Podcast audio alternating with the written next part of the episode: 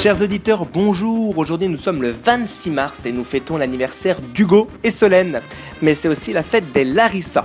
Moi, j'aime bien la mais ça pique un peu quand même. C'est pourquoi je demande toujours de la sauce blanche avec mon kebab.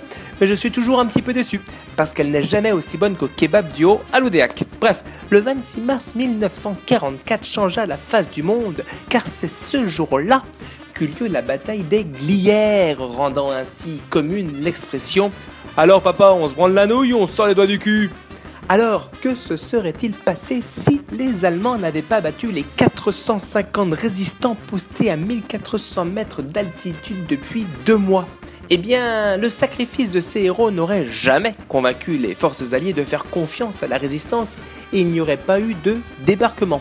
Pas de débarquement, c'est pas d'Omaha Beach, pas d'Omaha Beach, c'est pas d'Américains en France et donc pas de cigarettes, pas de chewing-gum et pas de McDonald's. Pas de McDo, c'est pas de lutte contre la malbouffe. Et donc pas d'émission télé sur la bonne cuisine. Donc pas de Top Chef. Pas de Top Chef, c'est pas de Norbert, c'est QFD. Rendez-vous demain pour une nouvelle Uchronique. Que se serait-il passé un 27 mars?